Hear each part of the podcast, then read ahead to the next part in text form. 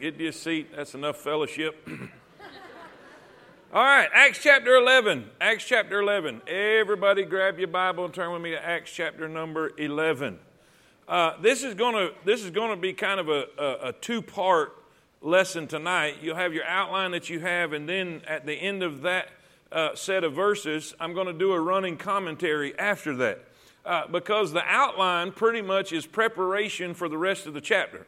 And uh, I didn't have any more pages to give you, uh, uh so, so I'm just going to give you a running commentary, and you can take notes if you want to. Uh, but we, we, we, we have seen preparation in the last couple lessons that we have covered.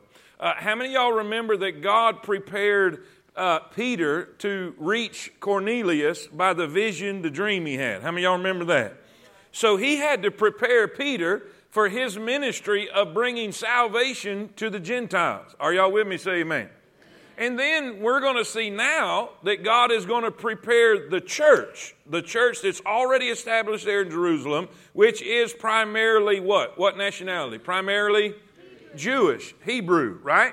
And so they have to be prepared for what God is doing in this, okay? So let's look in he, uh, Acts chapter number 11 and verse number 1. When you get there, say amen.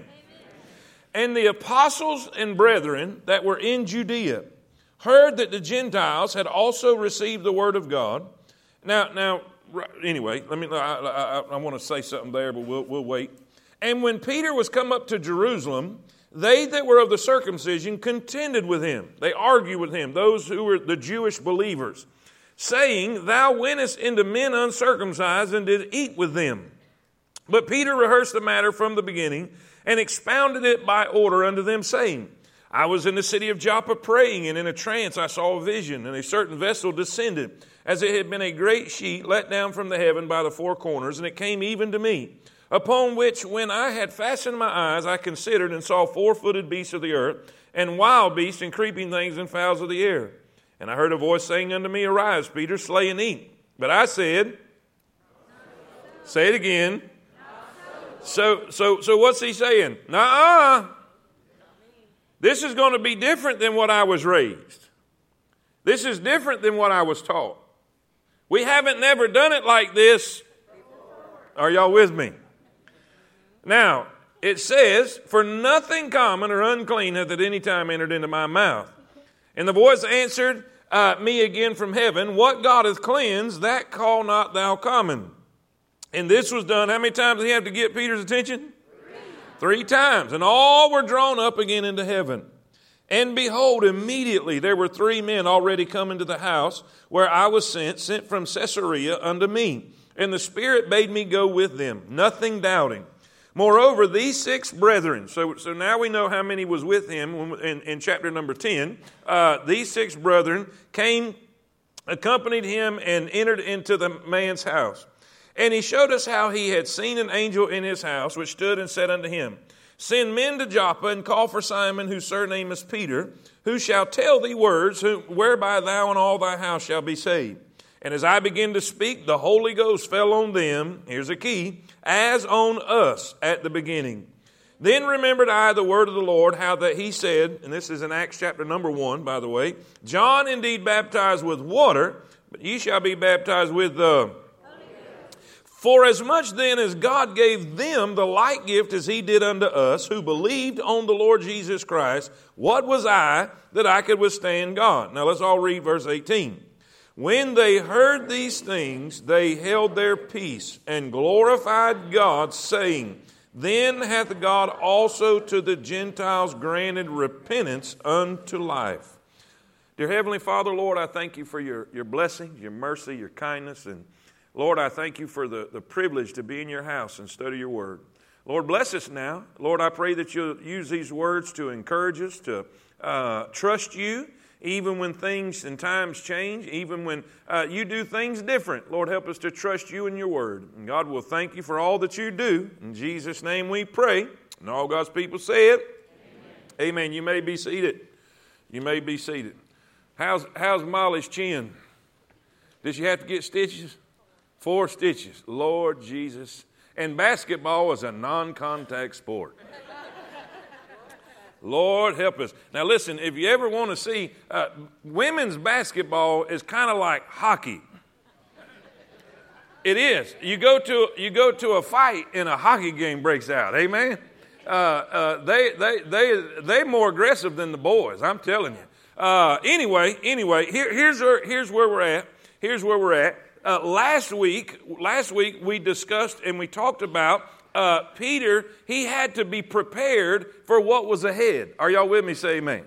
Now, if you hadn't been here in a while, this is this is this is I, I got to review this. I know some y'all get tired of me going back and going back all the time, but this is really important that you get this. The book of Acts is a book of transition. Say that with me. It's a book of transition. Uh, you're going from one thing to the next. You're shifting gears, if you will, right? It, it, we're going from God dealing with the world one way that He had for thousands of years, and now He's changing things and He's operating in a different way. Now, what was that old way? He primarily worked through the Jewish nation.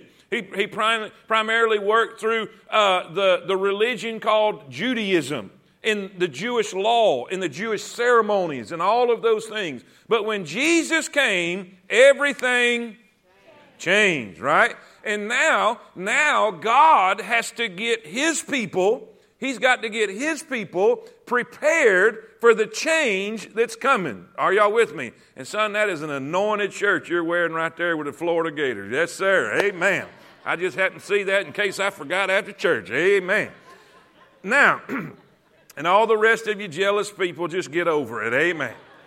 Uh, and as, as we are changing, he's going from, there's three different groups of people in this world, right? We said there's Jews, Samaritans, which are half Jew and half Gentile, right? And then Gentiles. Three different groups here Jew, Samaritan, Gentile. Acts chapter number two, on the day of Pentecost, the Jews came into the church. They were born again, filled with the Holy Ghost, and they had the, the, the miracle of being able to speak languages they had never previously learned. Are y'all with me? It was an outward sign of an inward touch. So then we move on to Acts chapter number eight. Then we have the Samaritans, which were half and half Gentile. They get saved. And Peter comes and lays hands on them so that they are connected to the apostles back in Jerusalem. All right? That's the headquarters. That was the epicenter, if you will. That's where Christianity sprung from. And now they are in the church. They are in the body of Christ. Amen? But we're missing a group, right? So we go on to Acts chapter number 10. And in Acts chapter number 10, we find that Peter goes to Cornelius' house, not before he's prepared for it. God had to prep him and get him ready because change is difficult. Change is difficult. And that's what we're going to talk about. But he prepared him, he prepped him, and gave him the vision to show him look, I am for all men. I'm the God of the world, not necessarily just the God of the Jews. Are y'all with me? And we see he comes to Cornelius, he preaches the gospel unto them, and they receive Christ. Now we have the Jews in the church, the, the Samaritans in the church, and the, the, the Gentiles in the church. The church is complete now. The Bible says we are no longer Jew nor Gentile. we listen, we're no longer male nor female. We're all one in the church. Are y'all with me? Say amen. Now, now, Peter has it, and Peter gets it, and that's very important. But there's a lot of people back in Jerusalem that heard about it. Y'all with me? You see, Peter hang, hung out with them for, for a little while and there in Caesarea and spent time with them and teaching them and helping them. But how many y'all know, how many, how many y'all know that news travels fast? And they didn't even have Facebook. well, word, word quickly got back to Jerusalem that Peter is spending time and hanging out with Gentiles. And that is a massive no no. Huge, huge problem because their tradition, their tradition, you hear me say that? You how do you know it's their tradition? Because guess who else hung out with them? Jesus. Jesus hung out with the worst of the worst. But now he's saying, now that now does everybody understand where we're at here? Peter has gone to Cornelius, he's gone to a Gentile, he's brought the gospel. He now, word gets back. So that's where we're at here in this chapter. So we all together say amen. Okay, now, now, look in, in verse number one. And the apostles and brethren that were in Judea heard that the Gentiles had also received the word of God. Now, let's stop right there. The moment that happened, there should have been, woo! Wonderful! Hallelujah! This is great! Why, why y'all so quiet? Doesn't the Bible say we're supposed to celebrate when someone gets saved? That right there should have been enough. Guess what? Things haven't really changed. Things haven't really changed. How do you know that? Do something just a little different and let God touch it and see people saved and blessed and see if the brethren appreciate it. What happened? What happened? Let's keep reading. We'll come back to that. And when Peter was come up to Jerusalem, they that were of the circumcision contended with him. That word contended doesn't mean they just had an issue, it was a major problem. A major problem. They rebuked him. All right, look in, in, in your, your first point, put the rebuke he encountered, and then flip back. Flip back. Just put the rebuke encountered so you can have that, and then flip back to the front page. I want to show you how difficult change is. how many of y'all know that everything new, or excuse me, everything old was once new?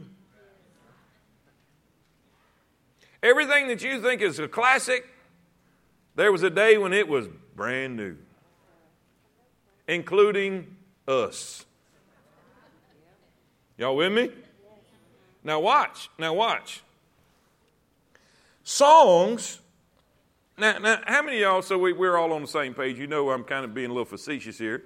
But how many of y'all know that in, in the American church there's fighting and squabbling and wars over worship? Whether contemporary, whether traditional, or this style of worship or that style of worship, whether you have life groups or Sunday school, whether you have hymnals in the pews or screens on the wall, right? We all, we all, come on now. Don't, now, now there, there's, even in this group right here, even in this group right here, there's going to be disagreement and people that prefer or like one thing over the other. And, and, uh, and, and I, I, was talking with a gentleman yesterday, and, and uh, uh, we, we were talking about, ended up being the, the uh, primitives. He said they came Saturday to the singing, but not Friday because he didn't like the primitives. And, uh, and, and he said, I don't like that bluegrass music. I said, I do. and, and here we go, and, and there's a total difference in preference. And I guarantee you, you get, if you get more than two people together, you're going to find some differences. Are y'all with me? And what happens is, is we make things sacred that's not sacred. We end up making preferences or opinions to be holy and sacred that are not. And, and so let's look, at, let's look at this, how this has happened. Songs that we now consider sacred classics were once as criticized as today's contemporary Christian music. When Silent Night was first published, George Weber, the music director of the Mentz Cathedral, called it vulgar mischief and void of all religious and Christian feeling. And Charles Spurgeon, the great English pastor, despised the contemporary worship songs of his day, the same songs that we now revere. Perhaps most impossible to believe is Handel's Messiah was widely condemned as vulgar theater by the churchmen of his day. Like the criticism of today's contemporary courses, the Messiah was paying for having too much repetition and not enough messages, or not enough message. It contains nearly a hundred repetitions of hallelujah. Even the hallowed tradition of singing, and by the way, if you got issues with repetition, you better stay out of the book of Psalms. Because there's a lot, there's a lot of the Psalms that's very repetitious. Amen. and his mercy endureth forever. I dare you to look that up in your concordance. Anyway, even the hallowed tradition of singing hymns was once considered worldly in Baptist churches. Benjamin Keach, a Baptist pastor of the 17th century, is credited with introducing hymn singing to the English Baptist churches. He began first by teaching the children to sing because they loved it. The parents, however, did not enjoy singing hymns. They were convinced the singing was foreign to evangelical worship. A major controversy occurred when Pastor Keach tried to introduce hymn singing to the whole congregation in his church at Horsleydown. Fine, doesn't this sound crazy? That's what's, that's what's classic now. That's what we're fighting over now. Before, in other words, what you think is classic and holy was once thought as vulgar. Are y'all with me? Man, y'all quiet. Y'all must, anyway. He got them finally in 1673, he got them to agree to at least sing a hymn after the Lord's Supper by using the biblical precedent of Mark 14 26. However, Keach allowed those who objected to do this to leave before the hymn. He better me. Amen. I'll make you suffer through it.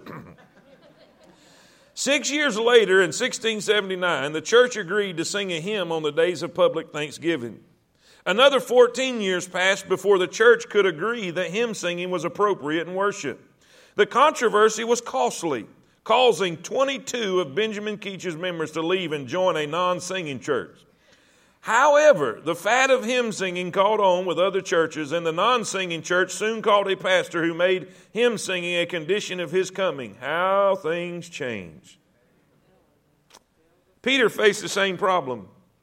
He's coming back from a great move of God in Caesarea. And there's, you know, several things I want to look at here in this story to help us with this. Ira Sankey, he's the great songwriter and music director who assisted D.L. Moody in his crusades, was instrumental in the fight to just to use instruments in the worship service. When the idea of Sunday school was first introduced, it was rejected simply because it was different. There was a day that, that Sunday school was new. Now, today, if you have life groups or not even Sunday school, then, then you're Antichrist. Listen, we've got to learn to be able to establish and determine what is the truth and what are tools. Sunday school is a tool of ministry. Sunday school is a, is a tool to deliver the truth. Are y'all with me? And there's, there's several different ways to deliver the truth. And we got to quit making sacred what is not sacred. All right? But this is what this is what we want to primarily cover tonight. Change is difficult. Say that with me. But sometimes necessary. Change is difficult, but sometimes necessary. Now, let's see what, what now, now remember, now remember, let's keep this, let's keep, let's put these two chapters together. First Peter had a certain mindset. First Peter had a certain mindset. God had to get his attention how many times? Three times. He finally understood what God was doing and he saw Cornelius get saved. He saw his household get saved. They followed the Lord in believers' baptism. How many y'all would agree that's a great thing? That's a great thing. All right? God had to get his attention and prepare him. He saw a great thing because he was willing to follow the leadership of the Lord in this change. Now, he goes on about his business and thinking this is going to be great. Wait till they hear back in Jerusalem. Uh oh, they already have. And now they have a problem. They rebuke him. Now, what can we learn from that? What can we learn from that? Uh, if God said it, just roll with it. Most of the time, most of the time, I'm not going to say all the time, but most of the time, if you do something different that God has led you to do, you're going to find friction. And friction, friction is not always, friction is not always about bad. Sometimes friction just means you got some traction. Are y'all with me? Do you realize? I, I, I, was looking back in my mind, just thinking about this and thinking about this lesson and, and, and just thinking about the life of, of Temple and the history of Temple. Do you realize that every single great move of God in temple, every time we had a growth spurt, every time there was a, and some of y'all have, you have been part of that as you've been here, you've been at different at, at different uh, levels in this church from one size to the next. Do you realize that before every great move of God, before we had a great increase in attendance and that type of thing, every, every single time we had people get mad and leave? Every single time. I can, I can, I can go back and every single time we had a really good move of God, right before it, somebody didn't like something, somebody didn't like a change, somebody didn't like a new program, somebody didn't like a new idea, and they got mad and left, usually disgruntled, run their mouth all over town, and, and most of them are either not even in church or dead. And every single time, every single time, I see God move in a great way, but there was always some kind of friction. And I'm, I'm saying this, I'm saying this. I'm not saying to scare anybody or say, well, I'm never going to talk about that preacher. That's not what I, that's not, that's not what I'm saying. I'm saying this when God calls you and God wants you to step out and do something different. Maybe step out and do something that's against the grain. Step out and do something that's against the norm. Don't be afraid just because somebody says they don't like it. Never determine the will of God for your life by whiners. I remember, I remember, and I, I, we probably ain't ever going to get to the second phase, but let's just go with this. I remember the first time I remember the first time that, that God was leading me to, to institute life groups here. We were still in the little building. I had, I had been studying and reading about life groups even when I was still in Barnwell, South Carolina, before I ever came here. And, and, and there were several things I did wrong. I didn't train the people right, and, and, and uh, there were several things. But one, one big mistake I made is I listened to complainers. And when we first we first started out, just just was very new into it, hadn't been in it very long, and I and I and I heard chirping and chirping and chirping, and so so I said, well, we'll just we just we'll, we'll just quit it. And then then later on later on, uh, say a year down the road, two years down the road, uh, I think it was actually three years, to the exact number. Three years down the road, it was time we had to do it because we'd run out of space. We'd run out of space. We, we didn't have no more space for Sunday school. If you don't, you don't know this, you can't put 12 ounces in an 8 ounce glass. You got to have room to grow. And, and so we had done built and built and built and, and borrowed and borrowed and borrowed to build and build and build. And now we're out of building. We had more people and we couldn't borrow none. We done borrowed all we could borrow. Are y'all with me? And so we had to do something different. So we started life groups and, and, and got that going. And that's a, that's a whole other story. God touched it and blessed it. And I was sitting in my office one day and I started thinking about this. Do you realize that the people that was whining about life groups back then, they left because of something else too? In other words, I'm three years behind schedule because I listened to somebody that was just going to leave anyway. That's he did. Do you get the point? You get the point? If God's leading you to do something, do what God's leading you to do. Everybody's not going to jump on board. Everybody's not going to like it, but move with the movers. Don't listen to whiners. And all God's people say it. Peter, he didn't say, Oh, my bad, my bad.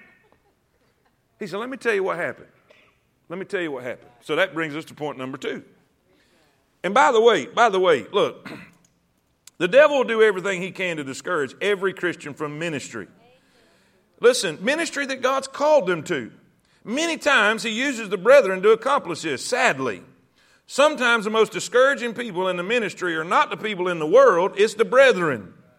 There are times when God will call one of his saints to do something different or be something uh, than what has been done to accomplish something great. In other words, they're doing something different than what's done in the past. Now we got to be faithful to him that called us and not let the opinion of the brethren decide our ministry for us. For example, God told Abraham to sacrifice his son.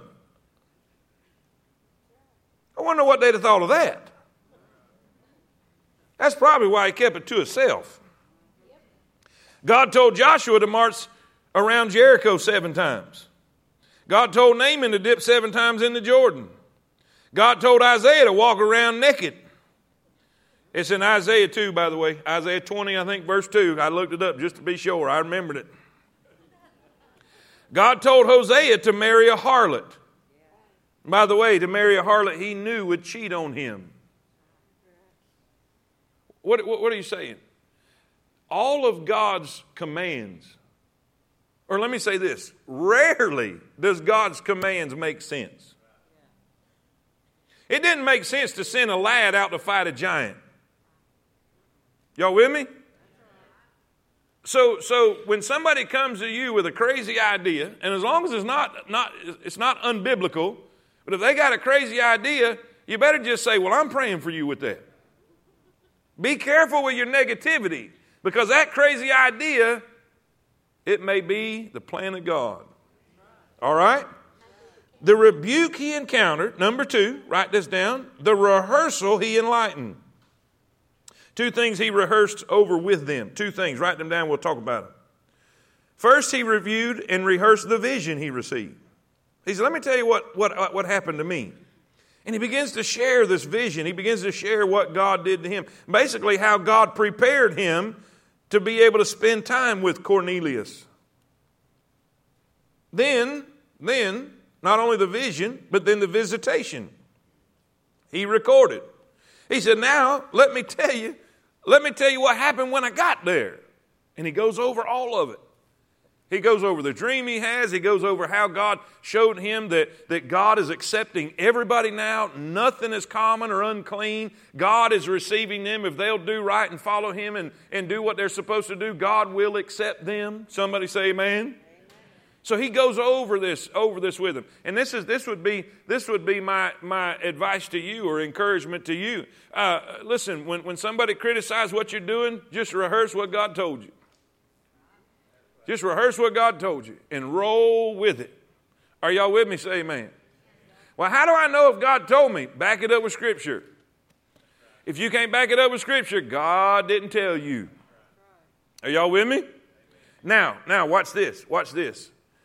Joseph received a vision. Nehemiah received a vision. Peter received a vision. And all three were. You know what? If I stopped when people didn't like the vision that God had given me, you wouldn't be sitting here right now.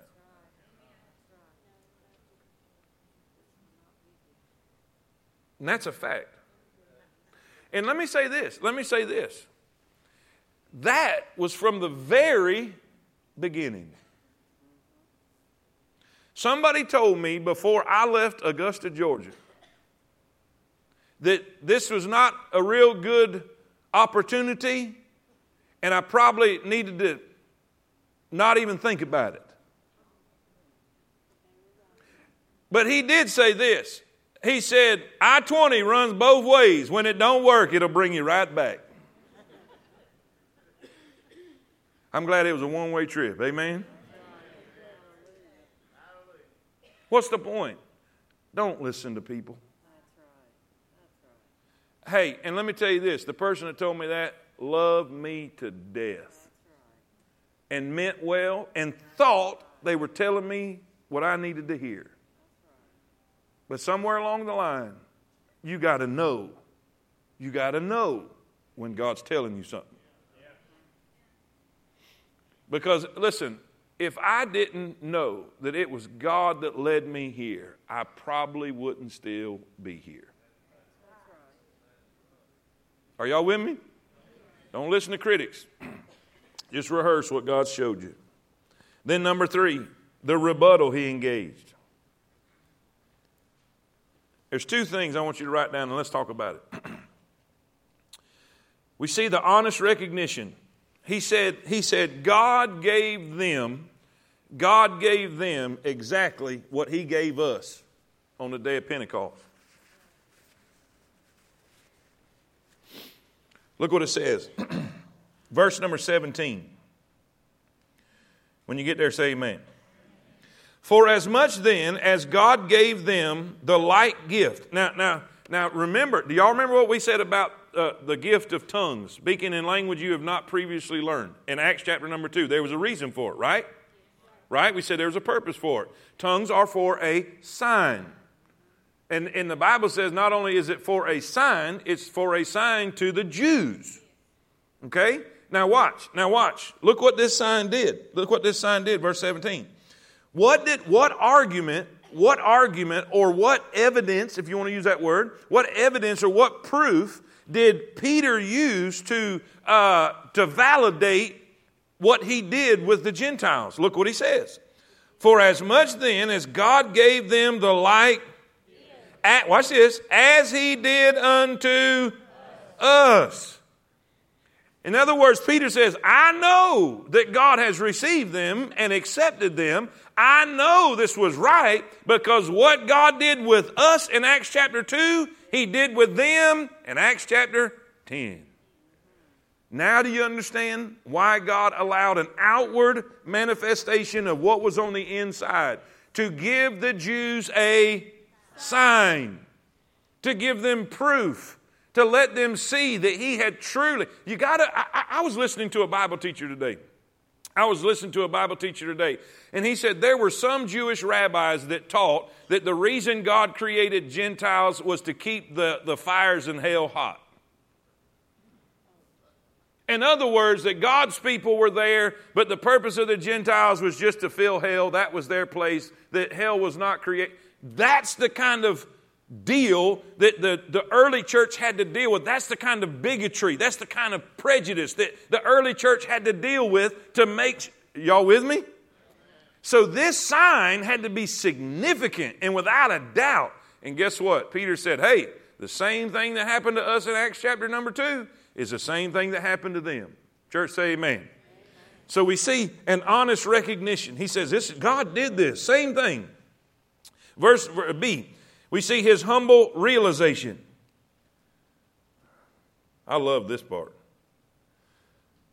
For as much then as God gave unto them the like gift as he did unto us, who believed on the Lord Jesus Christ, what's the next three words? Say it again. Say it again. Before you go to criticize somebody else's ministry, you need to say, Who am I? Who nominated you? Peter said, What was I going to do? Man, I'm just, I'm just preaching the gospel. I'm just telling them what happened with Jesus. And bow, the Holy Spirit fell on them, and they had the gift that we had. And what am I supposed to do? Right? Here, here's one thing that, that I learned. I learned from the the, the, the, the talking jackass episode in the Bible. God doesn't need my help to correct his men. Now, if some of y'all don't know what I'm talking about, look up Balaam. Balaam is on, on, on his ride, and, and, and, and y'all know the story. An angel's in the way preventing him, and, and Balaam begins to whip him. Y'all with me? And he begins to speak. Now, if God can do that, he don't need me. And I, I, found this out. It's a whole lot easier just to mow my grass than worry about yours. I got enough problems. And I got enough, I got enough things I need to do. Are y'all with me? Let's, let's, let's focus on our own ministries. Let me say this there's a lot of people that creep. Shh. Now, all you guys, I know you're watching. I know you're watching. If you would quit spending so much time trying to fix every other preacher on Facebook and tell what all these other preachers doing wrong and just focus on what you need to be doing in your area it would cause a whole lot less drama in your church, in your ministry, and what you're doing. Amen.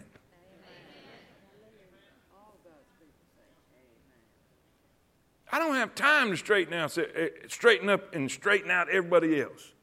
Are y'all with me? Who am I? Peter's saying, What, what was I that I'm going to withstand God? I'm not going to get in God's way. And I, I would encourage you too. You better not get in God's way neither. Are y'all with me? Now, watch this. Watch this. The response he enjoyed. Oh, yeah, we, we're doing good with time. The response he enjoyed. Look at the next verse. Verse 18. When they heard these things, they held their peace. I wish all Baptists was like that. What does it mean to hold your peace? Okay, all right. Just making sure we was on the same page. They held their peace and glorified God, saying, Then hath God also to the Gentiles granted repentance unto life.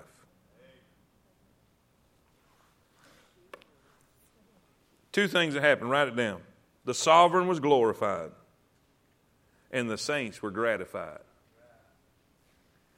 I so wish that modern day Christians could appreciate that verse. I want you to look at me a minute. There was a, there was a family, there was a family that, that traveled and sang and preached and all that kind of thing.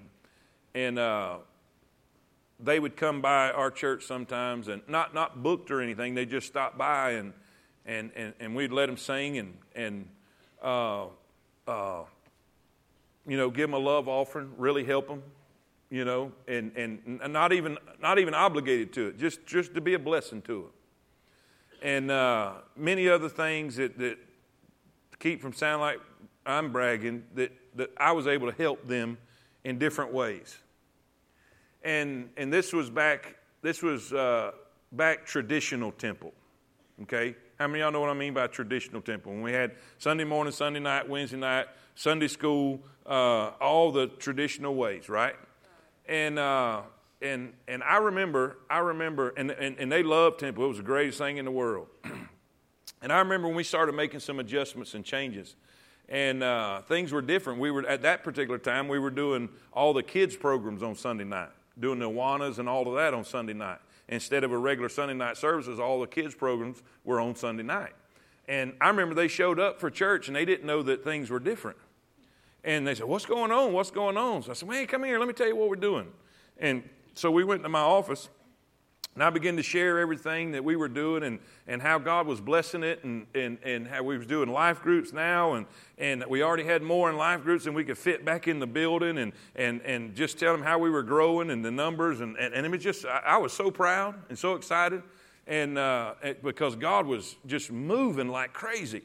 And uh, seeing people saved and and, uh, and, and they just sat there and smiled and, oh, okay, okay, okay, okay. And, and I'm thinking, man, this, this, this, they're, they're getting it. They're happy for us. And, and leave months down the road, months down the road, man, I found out that, yeah, we were liberal and we were not right with God. And we, you know, and I'm like, and, and, and this is,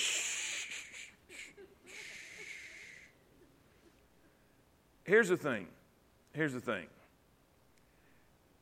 If God's in something and you're seeing evidence of the touch of God, even if it's something that you don't prefer, the best thing to do is just say, Praise the Lord.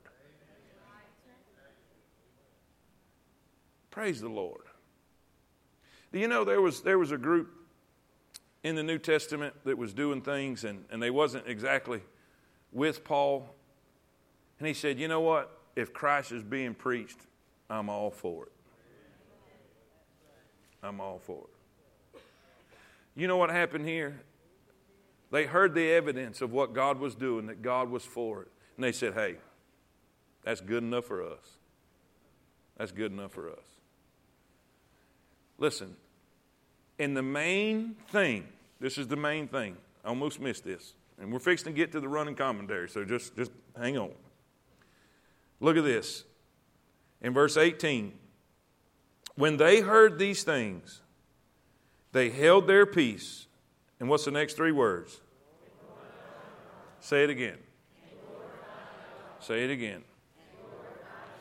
If that is what you care about, then we'll be able to get along. You, you, you know the reason that many Christians can't get along is they're concerned more about their own glory. They're building their church, not his church. It's the glory of God. We do what we do, not so they can say, Woo, look at Temple.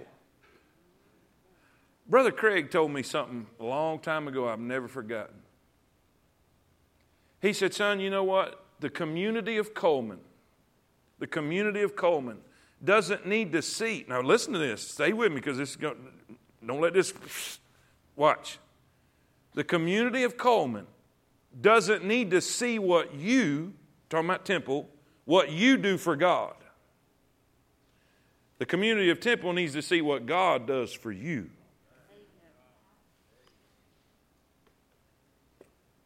Now, if they're watching what we're doing for God, guess who they're going to brag on? But if they see God doing something for us, who's going to get the glory?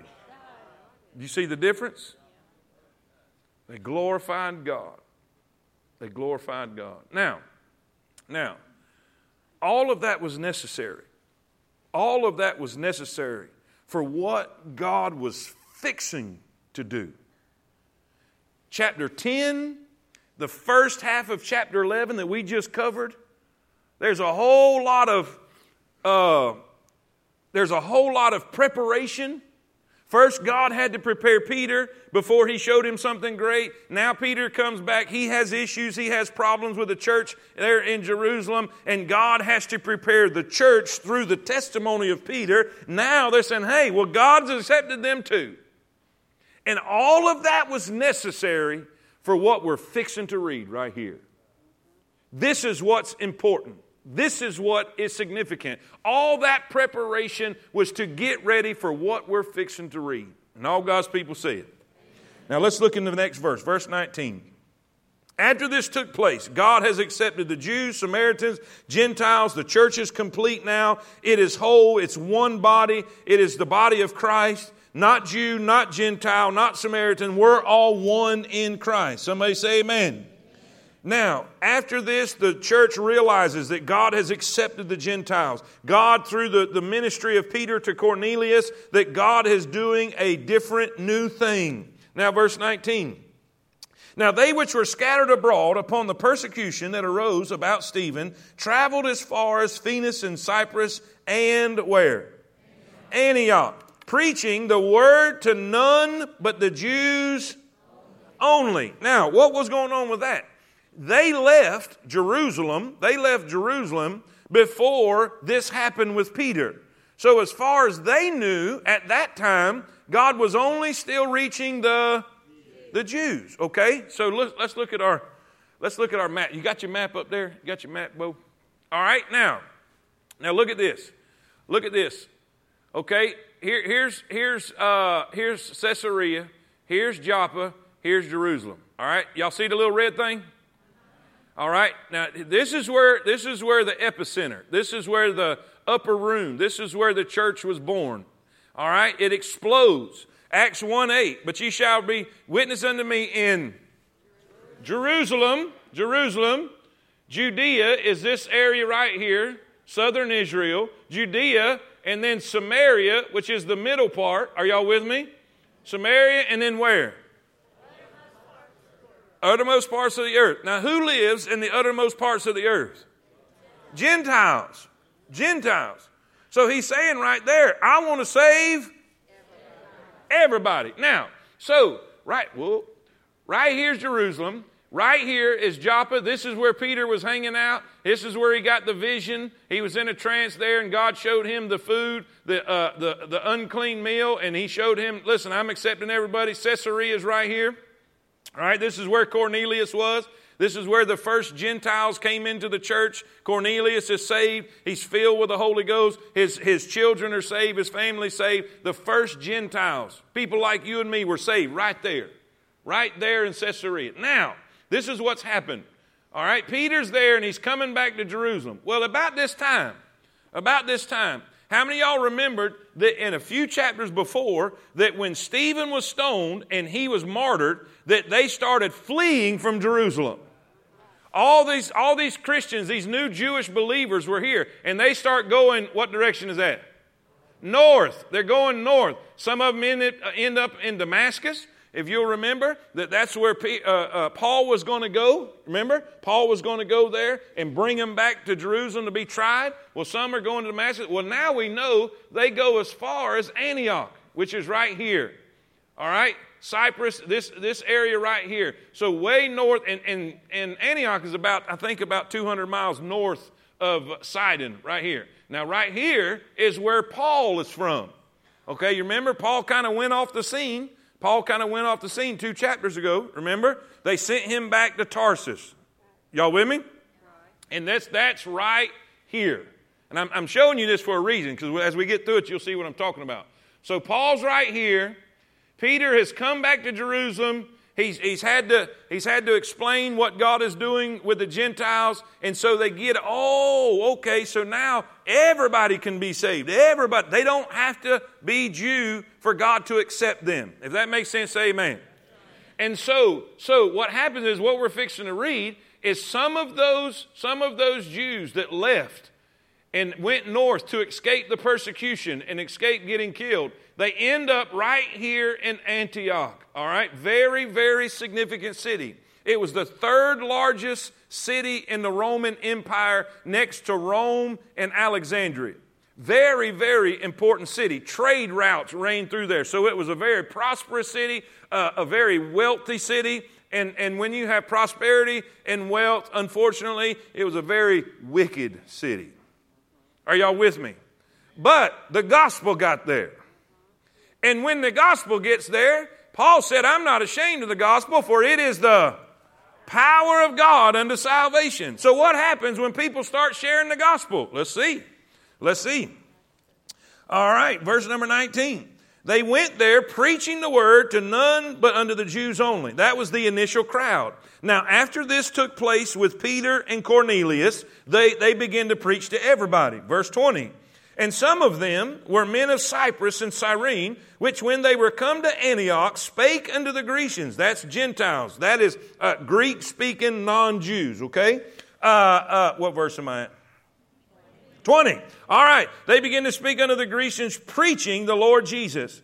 And the hand of the Lord was with them, and a great number, what? Believed, Believed and turned unto the Lord. So what is happening? First, if you eh, look here, right on the bottom of this, right on the bottom of this, right on the bottom of this, right like that. See how I got that right here? I'm gonna give you four more points. And I got 10 minutes to give them to you, so write fast. Four more points. What was the purpose? What was the purpose of God preparing Peter to meet Cornelius and God preparing through the ministry of Peter with the early church? Okay? It was for this purpose that we're fixing to talk about. All right, we have people. Oh, where's my map? Where's my map? All right, we have people that have left Jerusalem and they've traveled north to escape the persecution and escape, obviously, certain death if they'd have stayed. And they got to Antioch and now they're starting to preach to everybody. All right, they're preaching the gospel to Gentiles also, and God begins to save people. And, and, and, and what was the, it says a great number. So there's a huge evangelistic movement taking place, revival, if you will. Amen? People getting saved. The gospel's being preached. They're believing the gospel. All right, now, secondly, secondly, look what it says. Then tidings of these things, kind of sounds like verse 1, don't it? Then tidings of these things came unto the ears of the church which was at Jerusalem, and they sent forth Barnabas that he should go as far as Antioch. Now, what's happening? They're hearing back in Jerusalem that there's a bunch of Gentiles getting saved up in Antioch. Now, imagine this. Imagine if they'd have heard that before Peter shared his testimony with them.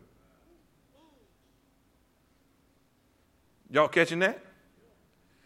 Isn't the Lord good? God knows what He's doing. Before Peter got to Cornelius, God got him ready. Before the, the Jerusalem church heard about all these Gentiles getting saved and coming into the kingdom, he brought Peter in to tell them and prepare them to hear this news. Say amen. But, just like typical Baptists, we still need to check this out. Right? So that's point number two. Write this underneath evangelism. After evangelism, there was evaluation. We need to check this out. We need to check this out. Look what it says. Look what it says. Verse number 22. When they heard these tidings, they sent Barnabas. And what a great guy to send. What a great guy to send. We find him first in chapter 4, verse 36. Write that down somewhere so you can go back and look. What was Barnabas? He was a generous man, he was a kind man. He was the son of consolation. Consolation means encouragement. What better person to send to a new believing group than a good old fashioned encourager? Amen? Who, when he came and had seen the grace of God, was glad and, what is that word? Exhorted. He encouraged them. Exhorted them all that with purpose of heart they would cleave unto the Lord. For he was a good man and full of the Holy Ghost and of faith. And much people, say it with me, and was all right, now, watch this. Watch this. We got a ton, a ton of Gentile believers. Okay? Now, at least the Jews had some kind of religious background and knowledge of the God of Abraham, Isaac, and Jacob. But the Gentiles, they didn't have any. All right, most of all their religious background was pagan. So they're completely, you know, this is all fresh and all new. And according to the scriptures, how many of them was there?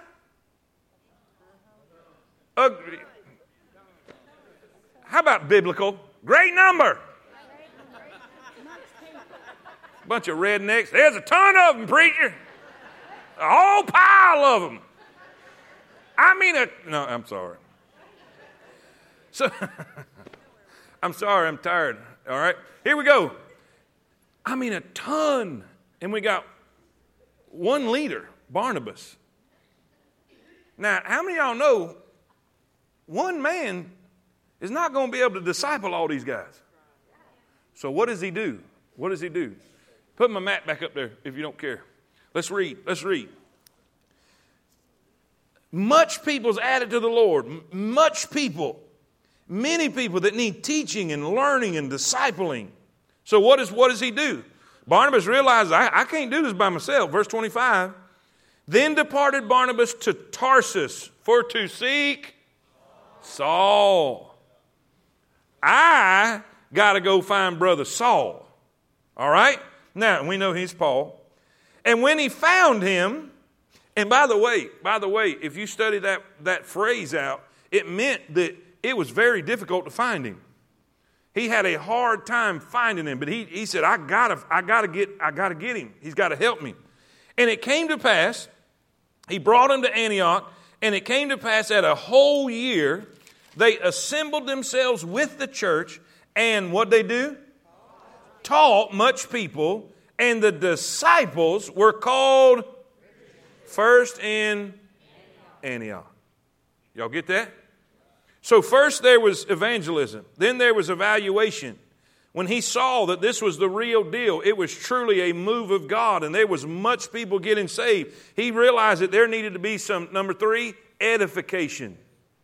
There needed to be some discipleship. There needed to be some teaching. So he went and got some help. He went to, and, and most likely, most likely because it was close.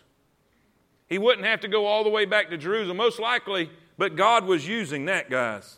And you're going to see what I mean in just a minute. All right, so there was evangelism, evaluation, edification. And put this right here evangelism verses 19 through 21. Evangelism verses 19 through 21. Evaluation verses 22 through 24. That way you'll know where you're getting this. Edification verses 25 through 26. And then write this down Number four, we see evidence. Evidence. 27 through 30. What do you mean, evidence? Well, let me tell you what happens.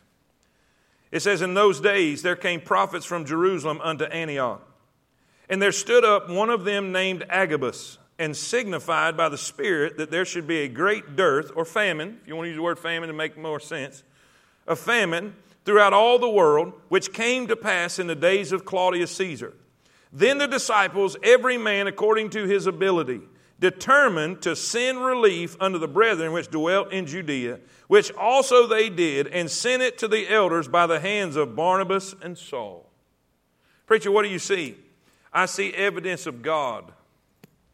How do you know when a man's really got God on him? Because he's usually generous.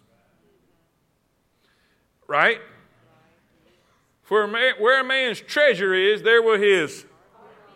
And if God's got your heart, he's got your treasure if you got to beg and plead and bribe and, and, and convince somebody to give and be a giver, they, they, they probably ain't got something right. But when you have God in you, first thing you want to do is be a blessing to someone. Are y'all with me? Say amen. They hear about what's happening, and listen, we want to be a blessing to those. We want to help. We want to be an encouragement. So they begin to give. They begin to show evidence that what they had was genuine and what they had was real. All right, now, now I got two minutes, so write this down real quick. Write this down real quick because this is a major, major, this is a major, major transition we're fixing to make. All right? Now, in the beginning, in the beginning, the headquarters, and I, I didn't I didn't put the word headquarters, I just put put the place here and then and so put this Jerusalem. Jerusalem. That was the headquarters. Okay? That was the epicenter. That is where everything came out from. They came out of Jerusalem. All right? Put beside that, put beside that this person. Put Peter. He's the main character. First half of the book of Acts, the primary center is Jerusalem, and the main character is, all right, the main target, if we want to use that word, if we want to use that word, the main target was Jews. Okay? So the first part of Acts, we see the center, the epicenter, the headquarters is Jerusalem, the main character is Peter, and, and the, the main target is the Jewish people. To the Jew first, also to the Greek. They went everywhere preaching to the Jews only, right? So it was to the Jews. Things are fixing to change. There's fixing to be a major change. The epicenter is going to move from Jerusalem to Antioch. Okay, now we're going to see in the second half, the second half of the book of Acts, that the main center is Antioch. And by the way, by the way, when you read that and it says they were first called Christians in Antioch, that wasn't a good thing. Because that wasn't a that wasn't a now we call when you, when I call you a Christian, you think that's a badge of honor. But it wasn't then. It was slang then. They were using it as a derogatory term then. But isn't it amazing how God can change things? Okay? So Antioch is where it began. Now, okay, second epicenter, second headquarters, Antioch. Main character, Paul. Okay? Paul is fixing to step up on the scene. And by the way, at the end of that chapter, it said Barnabas and Saul. That's fixing to change. All right? The teacher will soon become the student. The discipler will soon become the disciple. All right? Now, now, we said Jerusalem, early part, Peter, primary, primary speaker, primary character, Jews, primary target. Now, Antioch, the epicenter, Antioch, the center of activity. Paul is the main character. Then the Gentiles are the main target. And by the way, Paul's the first pastor of the church of Antioch. And the first missionaries really are sent out of Antioch. Now, now we know that when, when the disciples were fleeing and they took Jesus with and preached Jesus, they were, they, were, they were missionaries and they did mission work. They were preaching the gospel wherever they went. But these were the first commissioned missionaries where they laid hands on them and sent them forth. All right? So we see there's a major change fixing to take place. All right, so this is really important. This is really important. Say, so why is this important? You're going to heaven because you're a Gentile, and that happened. If chapters 10 and 11 didn't happen, we'd be in a mess. But we have the privilege of having the gospel because of what took place in chapters 10 and chapters 11. Now, everybody good? All right. Boy, it's fixing to be a great journey. We're fixing to see some, some really cool things take place. So, so do this. Read chapter 12 next week, leading up to uh, uh, next Wednesday. Read chapter 12, and we'll, we'll jump on right there. And all God's people say it. Amen. Amen. Lord Jesus, thank you for the opportunity to study your word tonight.